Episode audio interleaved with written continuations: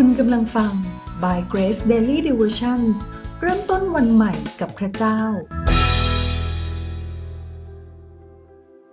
วันที่ 22 กุมภาพันธ์ ไม่เทียมแอก 2 โครินบทที่ 6 ข้อ 14 ถึง 17 ท่านอย่าเข้าเทียมแอกกับคนที่ไม่เชื่อ เพราะว่าความชอบธรรมจะมีหุ้นส่วนอะไรกับความอธรรม และความสว่าง จะเข้าสนิทกับความมืดได้อย่างไร พระคริสต์กับเบลิอันจะลงรอยกันอย่างไรได้ หรือคนที่เชื่อจะมีส่วนอะไรกับคนที่ไม่เชื่อ วิหารของพระเจ้าจะตกลงอะไรกับรูปเคารพได้ เพราะว่าเราเป็นวิหารของพระเจ้าผู้ทรงดำรงพระชน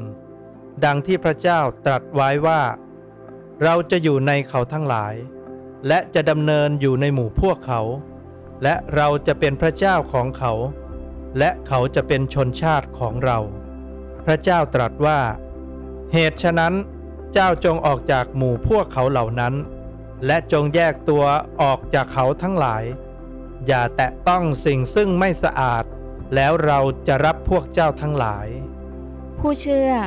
คือผู้ที่ถูกเรียกออกมาจากความมืดเข้าสู่ความสว่าง แต่เมื่ออาดัมกับเอวายอมเชื่อฟังเสียงของมารซาตานที่สวนเอเดน โลกของเราจึงถูกปกคลุมด้วยความบาป จากนั้นเป็นต้นมา เขาโครงความคิดและจิตวิญญาณของคนในโลก จึงแปดเปื้อนไปด้วยความบาป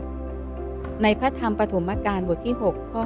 5 พระเจ้าทรงเห็นว่าความชั่วช้าของมนุษย์มีมากบนแผ่นดิน และทรงเห็นว่าเขาความคิดในใจของเขาล้วนเป็นเรื่องร้ายเสมอไป เมื่อเราเกิดมาในฝ่ายกายภาพ เราจึงได้รับผลแห่งความบาป ผลของความบาปก็คือความตายฝ่ายวิญญาณ ดูเหมือนมีชีวิต แต่ได้ตายฝ่ายวิญญาณแล้ว เราจึงได้รับผลร้ายที่มันใส่เข้ามา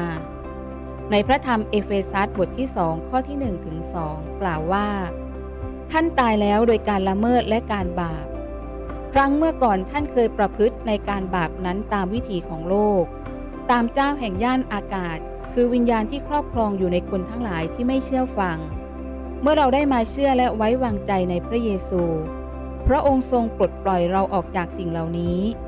ในฐานะที่พระเยซูคริสต์มาเป็นผู้ช่วยให้กับชีวิตของเรา เมื่อเราได้ต้อนรับพระเยซู ธรรมชาติของเราจะเป็นธรรมชาติใหม่ในพระเจ้า และพระเจ้าทรงประทานของประทานคือพระวิญญาณบริสุทธิ์ให้อยู่ในเรา เพื่อเราจะได้ปฏิเสธสิ่งที่เป็นความบาปได้ ดังนั้น ตัวตนของเราในฐานะที่เราบังเกิดใหม่เป็นบุตรของพระเจ้าแล้ว ถูกเรียกมาเพื่อไม่ให้มีอุปนิสัยแบบคนเดิม หรือว่าเป้าหมายเดิมๆในอดีต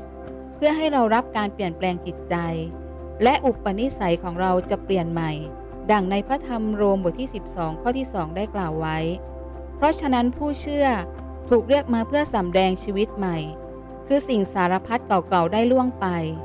นี่แหละกลายเป็นสิ่งใหม่ทั้งสิ้นในพระคริสต์มีชีวิตในความชอบธรรมในความสว่างของพระองค์นั่นเอง การดำเนินชีวิตในโลกตามวิธีของพระเจ้าก็ไม่ง่ายมาก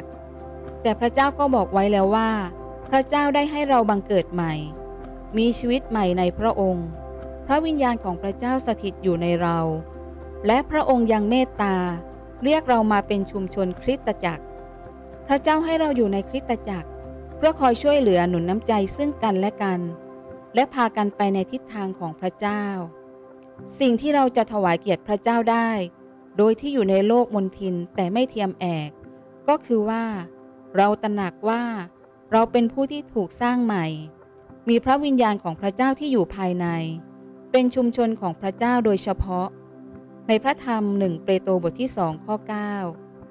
แต่ท่านทั้งหลายเป็นชนชาติที่พระองค์ทรงเลือกไว้แล้ว เป็นปุโรหิตหลวง เป็นประชาชาติบริสุทธิ์ เป็นชนชาติของพระเจ้าโดยเฉพาะ เพื่อให้ท่านทั้งหลายประกาศพระบารมีของพระองค์ ผู้ได้ทรงเรียกท่านทั้งหลายให้ออกมาจากความมืด เข้าไปสู่ความสว่างอันแสนมหัศจรรย์ของพระองค์ เราดำเนินอยู่ในโลกที่ดูเหมือนเปื้อเปื้อนด้วยความบาปได้ เพราะว่าเรามีพระคริสต์ที่อยู่ภายในที่ช่วยเหลือเรา พระวิญญาณบริสุทธิ์ที่อยู่กับเรา และชุมชนที่ดีคือคริสตจักรด้วย เมื่อเราตระหนักว่า เรามีชีวิตใหม่ในพระเจ้าแล้ว เราจึงไม่เทียมแอกกับความบาปในโลกนี้ ให้เราใคร่ครวญพระวจนะพระเจ้าในตอนนี้ และอธิษฐานขอบคุณพระเจ้าร่วมกันข้าแต่พระเจ้า ลูกขอบคุณพระเจ้าสำหรับการทรงเรียกในชีวิตของลูก ขอให้ลูกฟังเสียงของพระเจ้าเสมอ เพื่อลูกจะไม่ตกอยู่ในกับดักแห่งความบาป ขอให้ลูกได้ถวายเกียรติแด่พระเจ้าในชีวิตที่บังเกิดใหม่นี้ และเป็นแสงสว่างนำทางผู้คนให้ได้รู้จักพระเจ้า ในพระนามพระเยซูคริสต์เจ้า เอเมน